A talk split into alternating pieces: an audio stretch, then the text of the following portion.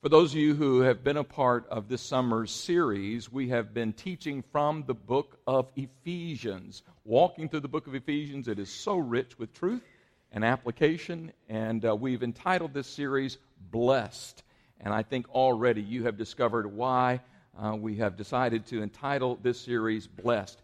For those of you that simply haven't been uh, able to be here up to this point, a quick review. Uh, this is a letter, an epistle, obviously inspired by the Holy Spirit Spirit, but written by the Apostle Paul. He wrote this as what we call a prison letter, a prison epistle, meaning he was in prison at Rome when he wrote this letter to the church at Ephesus. Where was Ephesus? As you'll see in modern day Turkey, uh, Asia Minor area uh, uh, of the in the in old times, Bible times, now called Turkey, and there is Ephesus. And uh, by the way, as a quick uh, side note, if you ever get a chance to travel that part of the world, stop by Ephesus. It's one of the most well preserved, restored uh, in terms of artifacts and ruins of the original city of Ephesus that you find. And it is an incredible experience. Uh, there are some of the examples of some of the things, even the huge Colosseum still there in Ephesus. And um, once you see what is there, it, it really causes uh, both the book of Acts as well as the uh, book of Ephesians to come alive. So, this is the outline, the broad, big picture outline we've been following from the book of Ephesians. It began with a greeting, a salutation from Paul to the church, and then he began to emphasize the believer's wealth in the first three chapters, the wealth of the believer. This is an emphasis on our heavenly calling, on our position, who we are in Christ, and what he has provided for us. And then, number two, the second section is the believer's walk. Tonight, we begin this section. This is a very practical section talking about the everyday walk and life of a Christian. And then finally, he wraps up by emphasizing, emphasizing the believer's warfare in the sixth chapter. Notice, please, once again, in much of Paul's writings, he begins with positional truths or theological doctrinal teaching, and then he shifts to a practical side. So we find chapter 4 as kind of that right in between transitional section of the book of Ephesians. He's been talking about our heavenly calling. Now he's going to talk about our earthly conduct. He's been talking about position. Now he's going to talk about application and practical truths. Both are very vital, but now he begins to base these challenges and these practical concerns. He's basing it on what we've already studied so far in the book of Ephesians. By the way, I couldn't help but just think of this today as I was reviewing my notes for this evening. There's a, a book, little tiny book written many years ago by a guy named a Chinese uh, leader named Watchman Nee, and it was called Sit, Walk, Stand. I don't know any of you ever saw that little booklet, phenomenal little booklet with great truths. And it really is all about the book of Ephesians. And the beginning of Ephesians talks about sitting has to do with what? Our position in Christ. And then it has to do with walking. And this, now we're in chapter 4. And then it wraps up with standing. It this makes a lot of sense, doesn't it? Sit, walk, stand. And so uh, I couldn't help but think about that and how that fits so well with what we're studying. So, we find ourselves in chapter 4 tonight, beginning in chapter 4, and uh, hopefully we can uh, make some good progress this evening through this chapter. I have placed on the screen the, the scripture text. I'm using the New International Version tonight, and so let me read it for you. I'm not going to read the entire chapter of 4, chapter 4, but because uh, likely we will not be able to complete chapter 4 tonight, but we'll, um, we'll read at least the first 17 verses. As a prisoner for the Lord, then I urge you to live a life worthy of the calling you have received. Be completely humble and gentle. Be patient, bearing with one another in love, and make every effort to keep the unity of the Spirit through the bond of peace. There is one body and one Spirit, just as you were called to one hope when you were called, one Lord, one faith, one baptism one God and Father of all, who is over all and through all and in all. But to each one of us, excuse me, grace has been given as Christ apportioned it. This is why it says, When he ascended on high, he took many captives and he gave gifts to his people. Verse 9. What does he ascended mean? Except that he also descended to the lower earthly regions. He who descended is the very one who ascended higher than all the heavens in order to fill the whole universe. So Christ himself gave the apostles, the prophets, the evangelists, the pastors, and teachers to equip his people for works of service so that the body of Christ may be built up until we reach the unity, until we all reach unity in the faith and in the knowledge of the Son of God and become mature, attaining to the whole measure of the fullness of Christ. And then we'll no longer be infants, tossed back and forth by the waves, blown here and there by every wind of teaching and by the cunning and craftiness of people in their deceitful scheming. Instead, speaking the truth in love, we will grow to become, in every respect, the mature body of Him who is the head, that is Christ. Amen? So uh, let me just let me just finish verse 16 and we'll stop there, pause there, and uh, continue on from this point next week. From him, the whole body, joined, held together by every supporting ligament, grows and builds itself up in love as each part does its work. Now, what we want to emphasize tonight is the walk of the believer. Notice that he begins with this emphasis on this first verse, where he says basically this. He, he introduces himself once more, as he already did in the beginning of chapter 3. He introduces himself as the prisoner of the Lord. Remember what we said the other week about that last week? We said he saw himself not as a prisoner of Rome, not as a prisoner of Nero, but ultimately he had God's perspective, was what, which was what? He was captured by the Lord Jesus Christ and doing his work. So he looked beyond his earthly circumstance into his real purpose. And once again, he says, As a prisoner of the Lord, then I urge you. It's almost, I think, as if he's trying to say, this is the basis upon the sacrifice that I'm making, and the example of my life is such that I can challenge you to live a different kind of life. Look what I'm doing. Look what I, the sacrifice that I've made to follow after Christ. Surely you can do that as well. That's the basis of this challenge. And then he basically says, I'm challenging, I'm exhorting, I'm urging you to do what? To walk or to literally to live a life worthy of the calling you have received. Notice that the first emphasis is he's basically talking about our lifestyle, the way we live. The emphasis on walk has simply to do with your walk, has to do with your life, the way that you conduct your life. And he's saying, as Christians, we need to walk a certain way. It's interesting the word worthy here that he uses. It's interesting because it comes from an original Greek word, which is the word axios. It's a word that, that, that, that we get our English word axis from. It's a word that has to do with like a balance beam. And what it's saying is listen, if you're going to be a Christian, you need to make sure that your walk matches up with your talk. You can't just talk it, you've got to also walk it. It can't just be a, a, profession or a confession. There has to be something in the way you live that looks like, acts like, behaves like Jesus. And this is the word that he uses here. Let's make sure that our life, our walk is worthy. I kind of look at this first verse, and the emphasis on a worthy walk is kind of the overarching emphasis for a walk he's introducing the subject of a daily practical life walk, and he says it needs to be worthy of our calling. Some people want to, I think, interpret this verse wrong when they talk about it has to do with your specific calling. I believe this verse has to do with the general calling of every Christian. All of us are called of the Lord, amen. Some people say, oh, well, that's just for certain people to have a calling. Oh, no, all of us are called to lives, amen, to live for Christ. And so we need to live and walk in a way that matches our Christian calling. And then he goes on in the next verse, verse 2, to begin a specific emphasis as he does through the rest of chapter 4 and into chapter 5. We're going to look at different kinds of walks. The first thing he tells us to do is to walk in unity. Walk in unity. Let me reread this again.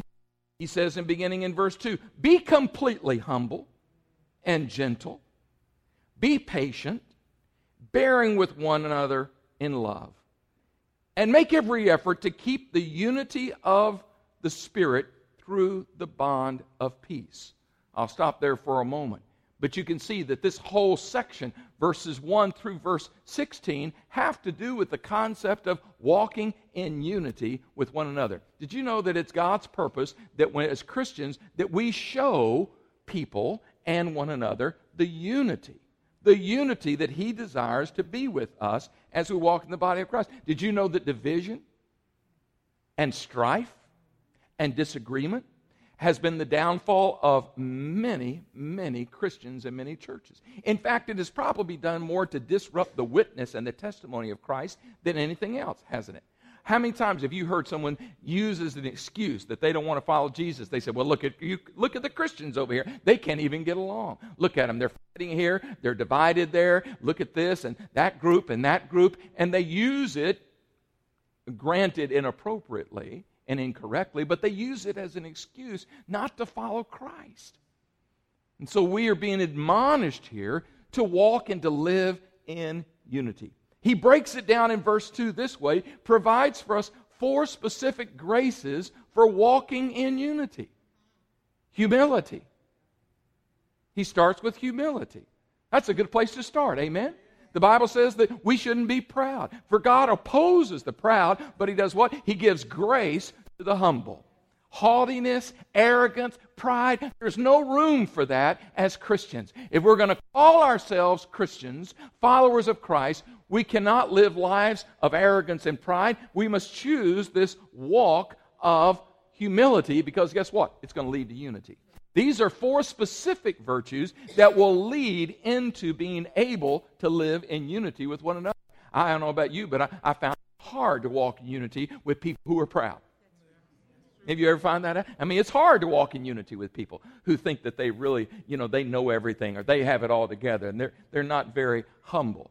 And the next word he uses here is the word gentleness. And some translations use the word meekness. This is a very interesting word. Maybe you've heard it described before, but it's a word in the original language, is the word, which is the Greek word prautes, which literally means not what we might normally think when we think of the word meekness, but really gentleness is a better word, but I'm not sure even that captures the full meaning. It depicts an animal that is wild has amazing strength and power, but has come under the discipline and control of the master.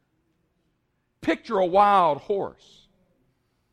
A wild horse that's never, never been ridden, never been bridled, and all of a sudden, that strength and the power of that uh, of the of the, the if you will the horsepower within that animal that now becomes bridled by a master now, the strength and the power of that horse can be productive. Before, it was just wild energy going everywhere. All of a sudden, now it's bridled under the master's control. That is a word that it, using here, the Holy Spirit uses to describe what our life ought to look like. We need to develop this prautes, this, this, this meekness, this gentleness of spirit that doesn't mean being weak God doesn't want his people to be weak. He simply wants us to be under control. Controlled. Let him be your master and let him produce a God controlled life. And the third word here, grace, that's being used that helps us to walk in unity is the word patience. By the way, there's different words in the New Testament for translated patience. This one sometimes is translated long suffering. It's an interesting word. It's the Greek word macrothumia, which always has to do with patience that relates to people. Sometimes we just have to be patient with circumstances. But sometimes we have to be patient with one another. Amen? Anybody have that test? Uh-huh. I, I, I know. I know all about it. And, and, that patience that we have to live out with others uh, literally speaks to the, the, the, reluctance, we need to have a reluctance to take out uh, revenge or to avenge others for wrongs that they may have committed. humility, gentleness, patience. And then lastly, he mentions the grace of forbearance. What does forbearance mean? I don't really know another way to describe the word forbearance other than this. It simply means to be putting up with one another's idiosyncrasies. Putting up with one another. And the only thing that can motivate that is love. This quality of enduring forbearance with one another, motivated by love, is something that will produce unity. Can you imagine Christians that live in humility, gentleness, patience, and forbearance? Wouldn't you think that they're probably walking in unity and harmony with one another? If we could get husbands and wives to apply these graces, don't you think that they would be living in harmony and unity? I believe that that is true. Paul goes on. He challenges us to more of this emphasis on unity. And he says we ought to keep the unity. We need to keep unity and we have to work on it. Look what he says here in uh, verse 3. Make every effort, the NIV says, make every effort to keep the unity of the Spirit through the bond of peace. And then he goes on to tell us about this, the, the, the oneness of our faith. But let's look real quickly at this idea of keeping the unity. Notice that the scripture is telling us that we have to work at it. One, script, one translation uses the word endeavor. Endeavor or work at keeping the peace, the unity that God wants to have between us. This actually suggests that there's something existing, pre existing. There's a unity that's pre existing.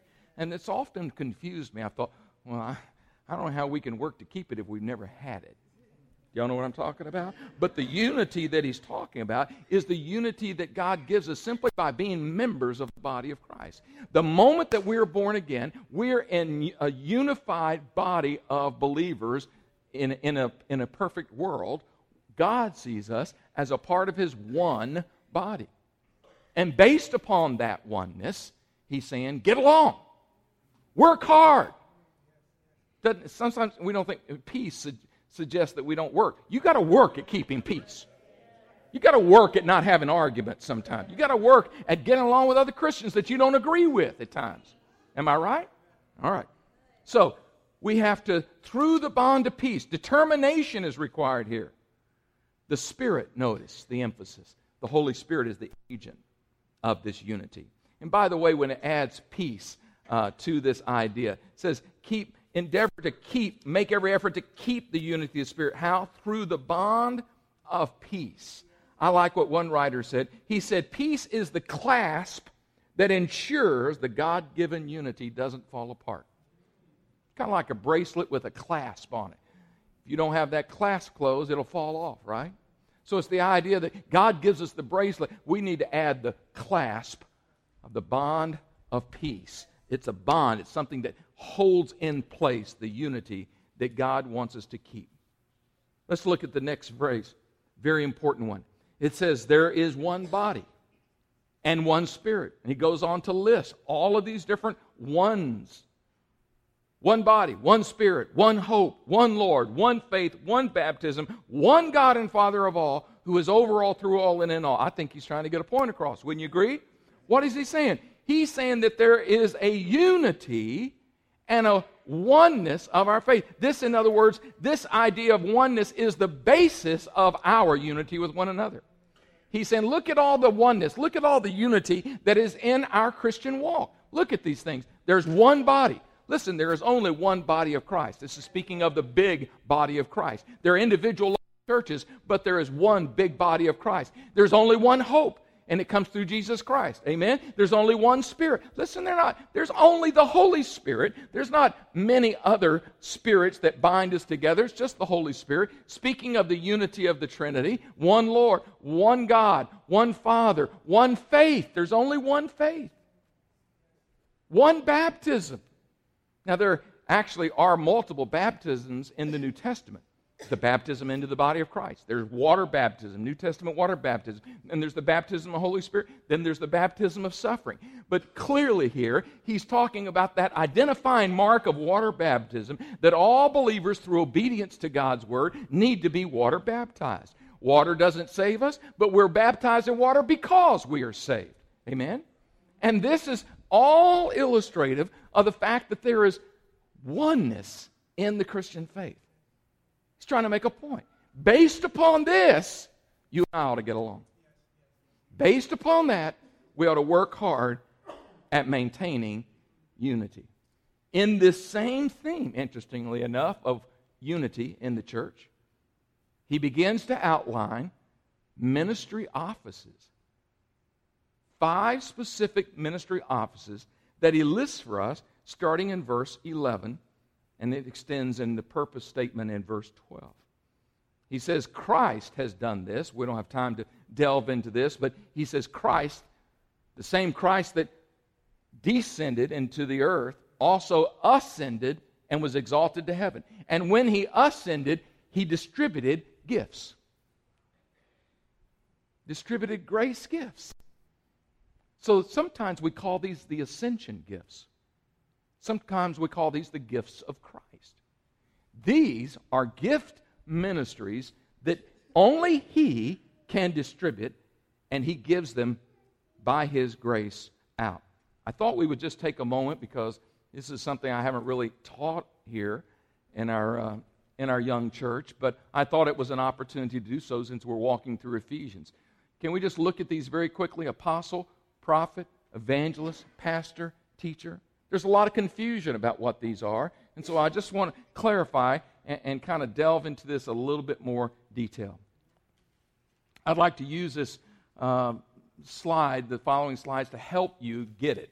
And this way, you'll always get them in order, too, by the way, all right? If you can use your hand, and you will notice that there's correspond, we just use this as a kind of as a, as a nice little teacher. We can use our hand, and each of the five fingers of our hand represents a different gift of ministry. The first one is the apostle. That's the thumb right here. And the second one, we'll go through them all and then I'll come back and explain. Then the second one is the prophet, apostle, prophet, evangelist, middle finger, ring finger, pastor, little finger, teacher. I also like to use the G's to help explain what these do. First of all, apostles govern, prophets guide, evangelists gather, pastors guard, and teachers ground. Can't push it too far, but I think you understand the point, what these are about.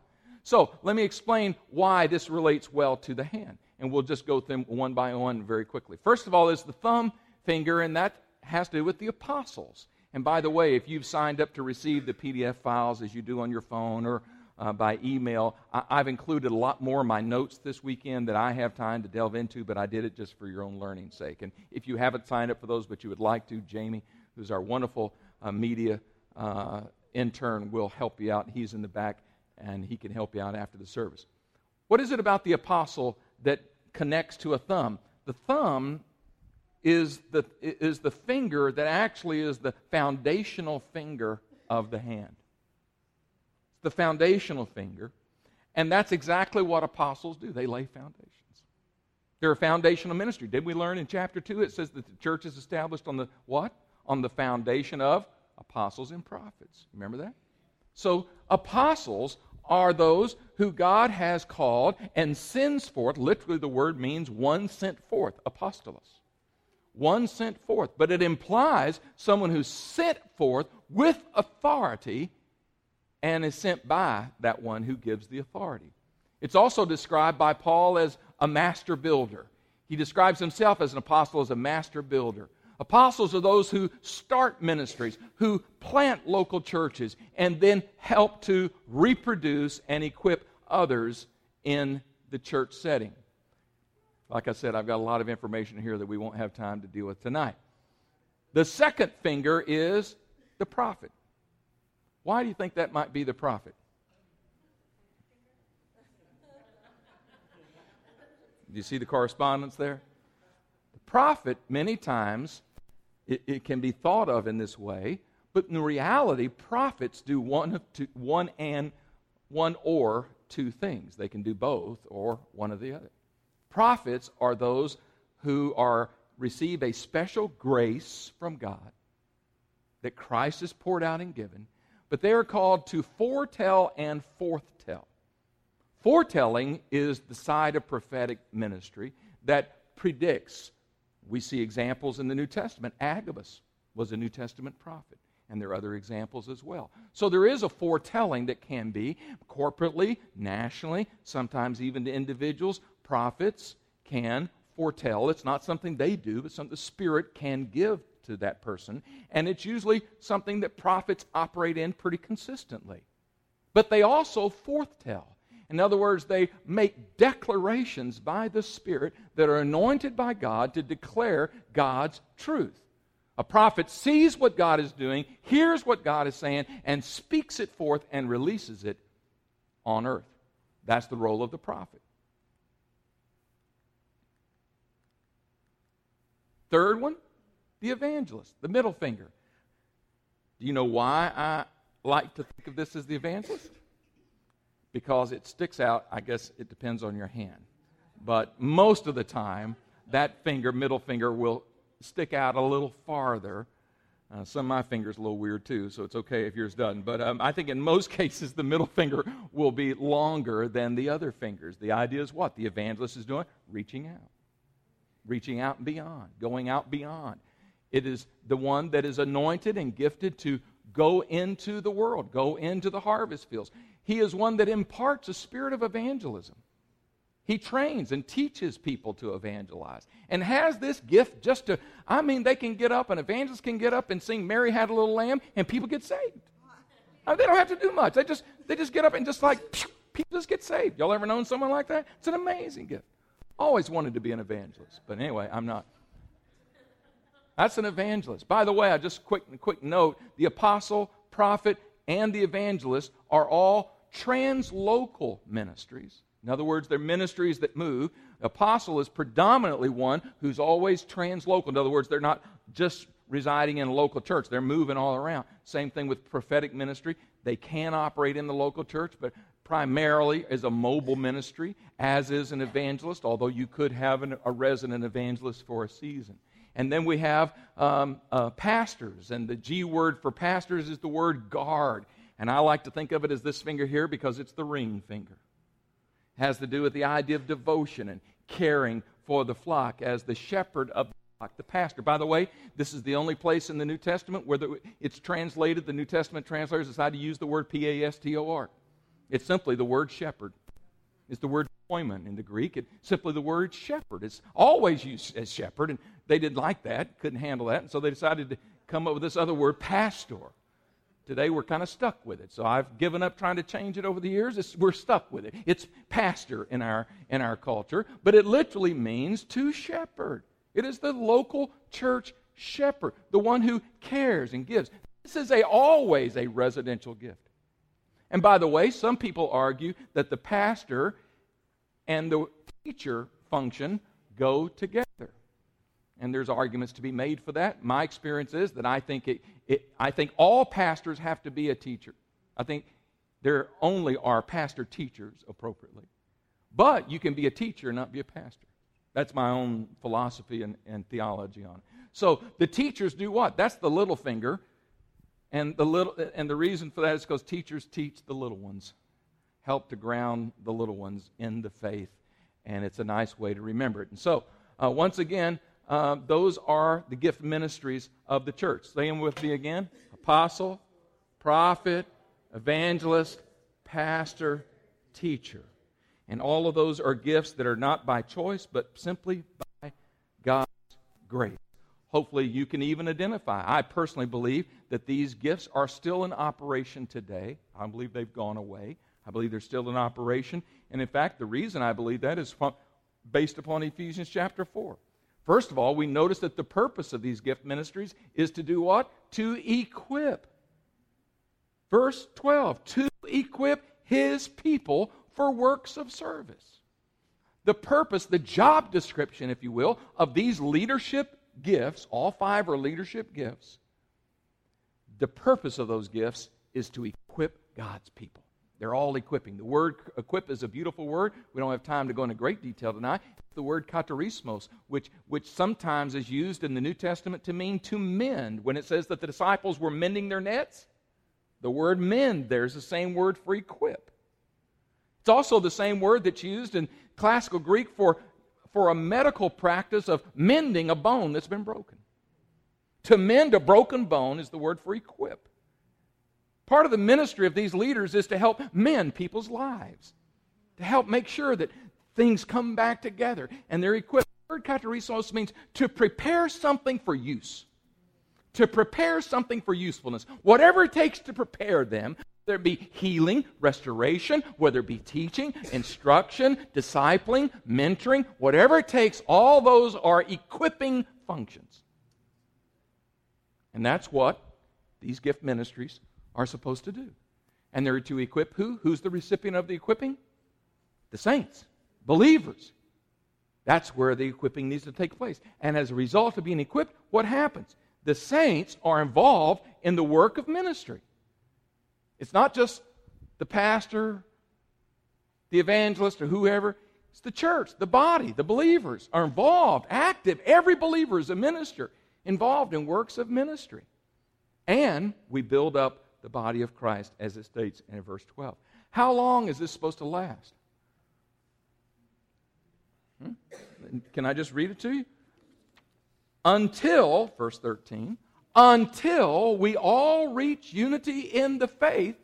That's not unity of the Spirit, that's unity in the faith. And in the knowledge of the Son of God and become mature. In other words, once we agree on everything,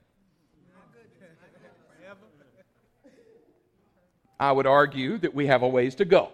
Would you agree? You know what I'm saying? We have a ways to go, don't we? The body of Christ at large surely does not have the unity of the knowledge of Christ. We have not reached full unity in the faith. We are not fully mature. He says, and become mature, attaining to the whole measure of the fullness of Christ. The fullness of Christ. Are we? Heavens, no. We have a long ways to go, and part of the way of getting there, the maturing of the saints, is the activation and proper functioning of apostles and prophets and evangelists, pastors, and teachers. By the way, these are not gifts that you volunteer for. These are not things that you say, oh, Lord, I'd really like to be this. These are things that come by calling, and you must have the grace to do it, or else it never works. The only reason that Joyce Meyer is such an anointed teacher is because she has the grace of a teacher. The reason Jack Hayford is such a great model pastor, an exemplary pastor, is what? His gifting is to be a pastor. He's pastor teacher. Just look at the man's life and ministry. And we could give other practical examples, couldn't we? So, I think we have help, hopefully helped you to see through this section that the scripture is calling us to a walk of unity. We're getting ready next week to move in this section on the walk uh, in maturity, that we need to walk in maturity. Not just walk in unity with one another, but walk in maturity. And we'll see some other areas that we need to walk in next week. Praise God. A lot to learn. Amen. There's a lot in the book of Ephesians that we can learn. And it's simply, uh, the scripture simply wraps up in that section. I love this phrase from him, the whole body, joined and held together by every supporting ligament, grows and builds itself up in love as each part. All of us are parts. As each part does its work. All of us have a work to do. May God grace us to do that. Would you stand with me as we pray and conclude the service tonight? Can we just use this as a moment to pray that we'll walk and live in unity? Amen? The scripture that we began with tonight in Matthew chapter 18 verse 19 and 20. Verse 20 says, Where two or three are gathered in my name, there I'll be in their midst. The previous verse says, Where two of you will agree in prayer. The word agree is the word that means symphony. Symphony. Probably been a while since you've been to a symphony. Maybe not. But I can tell you this in a symphony, there's a whole lot of different instruments. And they're not all playing the same notes. Am I right? But they're all following the same script, and there's a conductor. And when you hear the amazing result of different people playing different instruments, different notes, under the direction of a conductor and following the same music score, what happens? Wow, what a sound. Am I right? That's symphony. Is the unity that God wants to create. May I challenge you tonight as we pray? Play your own instrument. Whatever instrument God's given you, play, play it. Play it well. Do the best job you can. Play it loud, but play it in unity with everyone else. And the result will be a symphonic noise that will bring glory to God and will bring many to Jesus. Amen. Let's pray. Lord, tonight we're truly grateful to be members of the body of Christ, to see how you do work in all, through all, filling all. Oh, Lord, we're so thankful that we can partake of the one body, one faith, one spirit. Tonight we determine to dwell in unity because we know that it is there that you command a blessing. We want to walk under your full blessings. Tonight we pray that you would fill us afresh with your spirit. Send us out, Lord, into the harvest fields, into the highways and byways, and where we work and where we reside. And use us, make us, Lord, a witness for you. Lord, continue to work within our own local church as you do in the entire body of Christ that we're a part of. We speak blessings, fullness of blessings, meeting every need of every person who is here tonight. In Jesus' name we pray. Amen and amen.